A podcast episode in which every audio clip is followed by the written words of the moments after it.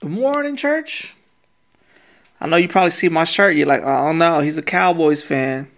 That's right. So you better pray for me, right? Nah. I'm repping, even though we lost the other day. You know, hopefully it's a sign of good things to come and not more heartache. Uh, but I'm excited for today. I'm excited for today's message. I pray things are going well in your life. But always let us know how things are going. Uh, we would love to assist you and help you however we can. Uh, definitely pray for you, be there with you. Uh, but I'm excited for today's message. It's called Triggered. Okay, triggered. We all have things, uh, man, that set us off, right? That rubs us the wrong way, that crosses the line.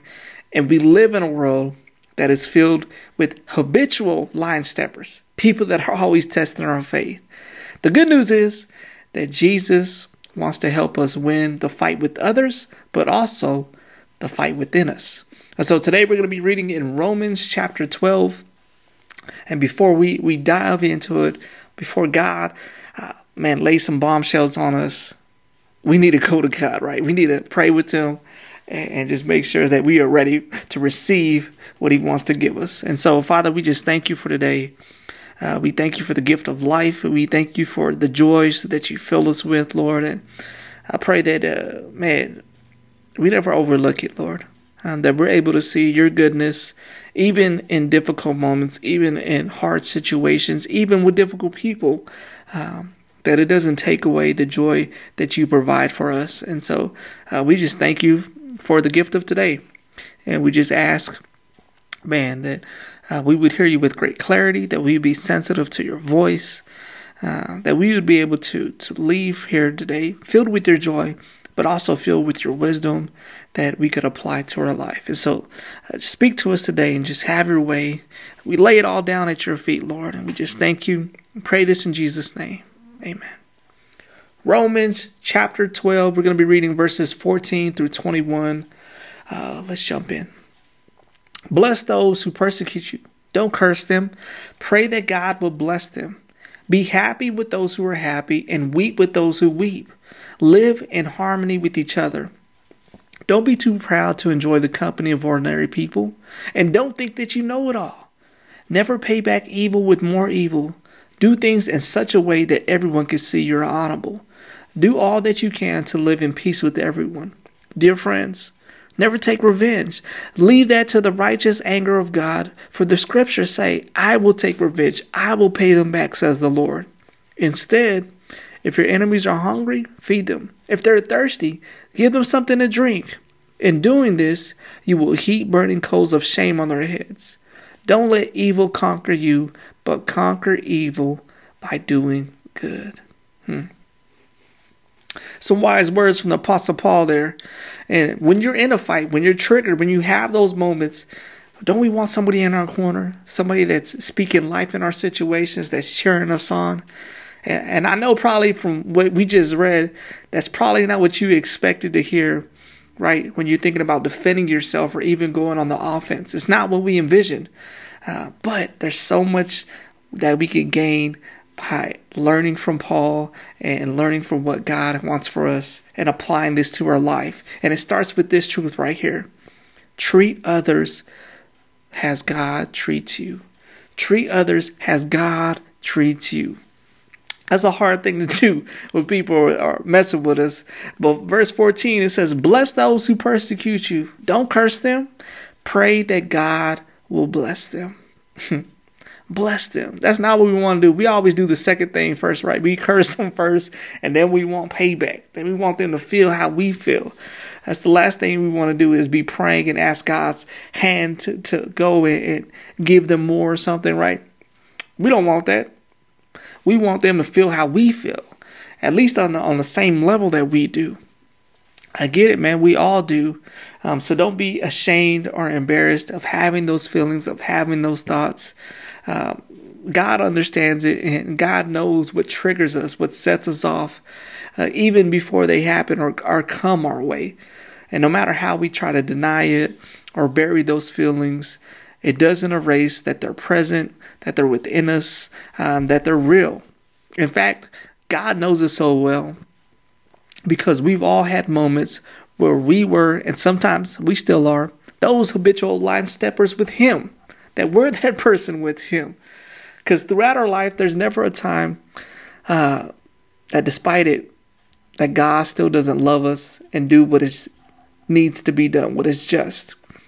And despite His consistency, what do we do? We still have moments where we're rude, we're impatient with Him, uh, we're disrespectful, we're disobedient. I mean, the list goes on on the ways that we always uh, let God down at times. And the crazy thing is, through it all, what does He do? He still blesses us with grace, with mercy, with love. So it sounds crazy when, when Paul's talking about us to be blessing those who persecute us, right? But really, God's saying, look, all I'm asking you to do is something that I've already done with you. I'm just asking you to do what I'm doing. Mm. That's something I never thought of, but man, something to think about, right? The next verse 15, he says, Be happy with those who are happy, weep with those who weep. So we see he isn't asking us to ignore how we feel or deny it, uh, and even be considerate of how other people are maybe going through something or in that situation. Um, he wants us to take those emotions and those to uh, see it as a resource that we can embrace, and then to channel it with him so we can make sure that we match what needs, but also, man, that it can be used in a healthy way. Because he knows when we leave it to ourselves, it's going to go to our default setting of how we handle and we process and we deal with situations. And a lot of times we, we do it in the wrong way. And I know this firsthand because uh, for a lot of my life, I was a cold hearted person. Uh, I really didn't care about other people's feelings. I only cared about myself. Very selfish. And so for me, uh, man, I would take all these emotions that I had and I would pour them back out in negative ways that led to a more destructive paths that I could have avoided. And it really made everything more difficult. And God is saying, Look, man, I understand you have those feelings, but when you bring them to me, when you allow me to help you with that, to help you process it, man, you're going to watch me use it in a way that you couldn't imagine. It's going to be for your benefit and also for the benefit of others. And so we have to identify not only how we feel, but also how we are using those emotions and challenging them. So we need to take them to God so He can help us process them and then they can become healthier. And in doing so, what does He do? He teaches us how to treat others the way that He treats us. So, how do we do that? How do we treat others the way that God treats us?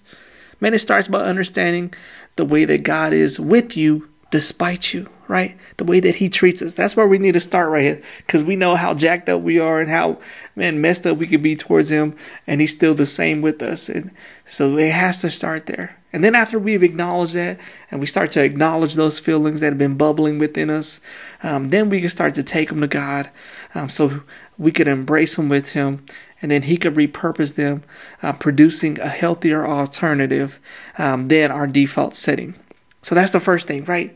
We got to treat others the way that God has treated us. Second thing we see is strive for peace. Man, we need to strive for peace. Verse 16, he says, Live in harmony with each other. Don't be too proud to enjoy the company of ordinary people, and don't think that you know it all. Oh man, live in harmony. I think that's what we all want, right? If we're being honest with each other, we want a life that is peaceful. Uh, we want harmony within our, our relationships with others and, and our life. And that's hard to do when somebody's constantly disturbing your peace and coming against you. It can be frustrating. Uh, but Paul is saying, look, I get that those things are going to happen, but you still have the choice of being active and being intentional and trying to be peaceful with everyone. And when you do so, when you're able to apply this, when you're able to live this out, man, you're going to gain more than what you expected, um, not only from unlikely sources, but in the unlikely ways. Um, so don't disregard people. Don't disregard others, um, even though they might not be somebody that you would usually confide in or go to. Because um, a lot of times we have this set mindset of, man, I need this person or I need these people um, to get this thing done, right? To accomplish this. And he's saying, man, well, You you might do that, and it might help you. Um, you know, majority of the time that you've done that, but you don't realize the blessing that's right in front of you that you keep missing out uh, because you're doing what you believe is most valuable when God has something that was even richer right there the whole time. So, one way to be intentional is surrounding yourself with people who keep you humble. Man, that that's one way to be intentional of, that allows you to be peaceful with everyone. It's being humbled, okay? And it's good if you can have people in your corner that are going to speak things that need to be spoken, um, that are not just going to tell you what you need to hear. We all need people that are going to be truthful with us and, and keep us humble. Um, but something that's just as impactful is when you place yourself in a situation where you're having a conversation with somebody and you realize that, man, their situation is far worse than your own. And in comparison, it's almost like yours is a tantrum compared to what they're going through. That will humble you in a heartbeat. It's like getting cut off in traffic and then you notice somebody else is walking down the street. So you're tripping about the person that cut you off, but then you realize, like, man, why am I even making this a big deal? Like, I'm lucky I have a vehicle. There's a person that's having to walk to their destination, and I'm over here tripping about something else. Like, there's always somebody who has it worse than you. And when you're able to acknowledge that, man, it helps you become humble and be humble. Because humility is big. Humility helps change our perspective that leads to us changing our actions. And whenever we have that humility, it allows us to be peaceful with everyone. So, to live in harmony, it has to be a choice that is followed with actions to match our decisions. And Jesus will lead us there if we'll get out of the way and quit acting like we know it all and that we got it all figured out. Because we don't, right? That's why we're, we're here. That's why we go to Him. Verse 17 and 18 it says, Never pay back evil with more evil. Do things in such a way that everyone can see you are honorable and do all that you can to live in peace with everyone. Mm, that's hard to do because the first thing we do when somebody hurts us, man, we want to hurt them. We want to return the favor. And a, a great lie that the enemy and even this world has has spoken to us is that when we do that, when we pay them back, it's like canceling out what happened. But the truth is, man, what's done is done. It can't be taken back. It can't be changed just uh, that hill, that that scar that we have isn't going away. It's gonna be there. And the only thing that paying back evil with evil really does is it brings us to their level, and it really pulls sar- pull, pulls pours salt into our wounds that we already have. It doesn't heal it. It doesn't take it away. It just adds to what we're already dealing with. And it adds to the heartache of God having somebody uh, that did that, but also now us of letting him down and doing what we shouldn't as well. So he doesn't get any honor in that. In us returning the favor, all he does is he gets misrepresented and betrayed and gets, uh, man, heartbroken by our actions. So you might think, well, what if I do all I can and that person still rejects it? I'm trying to be peaceful with this person, but they don't want no peace. They're still being ugly towards me. Oh man, I, I get that because that's going to happen at times too. It's not always going to work out that everything's all gravy because we know that it's not. People can be difficult. And I want you to know that when that happens, uh, God's not going to look at you like you failed. He's going to look at you and he's going to be proud of you and he's going to say, Man, thank you. You've done what you were supposed to. Well done, my good and faithful servant. And I know when we've done that, right? When you've done all that you could and you've done it in a way that God wanted you to, and that person has rejected it, you could feel like you failed, or it could even seem and appear like it failed. Uh, but that's not true, okay? Sometimes people are just not going to receive it. Sometimes they're just going to reject it. And we have to uh, understand that that's okay. That's their choice, that's their decision. And we have to learn um, that when it's done, it's done. Okay, we've done all that we could, we've done it in a way that honors Him. And since we did our part, it's not our job to make them receive it and, and accept it. It's, it's up to them. And so for us, when we have those moments, it's time to, to be okay with the situation and to move on um, because you're done with it. So, to strive for peace, we have to act in peace in every situation. And people we surround ourselves with can help us because it's going to cause us uh, to be humble. And when we have humility, it provides perspective um, to what we're doing. Because payback never pays off, it only increases the challenges that we already face. And when we strive for peace with everyone, um, no matter uh, what comes from it, we can have peace and we won't have a man we won't have to worry about letting God down. We could always know that He's going to be pleased with us in what we've done. Third thing that we see from all of this is we got to let God conquer what we can't. Let God conquer what we can't. Verse 19 it says, Dear friends, never take revenge. Leave that to the righteous anger of God. For the scripture says, I will take revenge. I will pay them back, says the Lord. So it's not a question of, okay, God, when can I pay them back? Okay, is, is now the right time for me to, you know, return the favor? Nah, man. We already seen it black and white. We should never take revenge. It's not an option, okay? So we shouldn't do it. And that's hard for us to process because I know we could feel entitled that we need to be the ones um, that serves justice and make things right. And when we don't do that, uh, we can have that impression like, well, I guess God thinks it's okay that this happened, or now it, it's like me not acting on it, so it's like me approving of it. Man, don't allow the enemy and his cleverness to hook you with that bait and to get you with that lie. Because God knows what is taking place. And his wrath, what needs to be done, his righteous anger, man, it's going to exceed anything that we could even do to begin with. He didn't say that he approved of it. What did he say? Man, I will take revenge. I will pay them back. So that doesn't mean that us not doing something is God approving it or he's letting it slide. Nah, man. We have to understand he's a just God and justice will get served whether we see it or not. The payment will come due. And he's really saving us from ourselves um, so we don't get served too um, because we can get handled and get mixed up in the mess as well. In verse 20 it says, Instead, if your enemies are hungry, feed them. If they're thirsty, give them something to drink. In doing this, you will heap burning coals of shame on their head.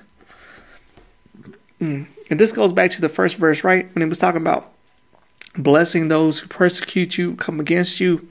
It's not an option, it's not a request. That's a command for us to live. And why? Well, man, thankfully, because it, like I said, it's saving us from ourselves. It's keeping our hands clean from getting dirty. It allows us to release what's taking place, uh, uh, to hand out forgiveness, and then, man, act on that decision of being peaceful and being better from it. And I know doing it could feel like we're giving them something that they don't deserve. And the truth is, they don't deserve that, okay? But what we don't see is the effect that in doing it has within them. We only see what our eyes show us, right?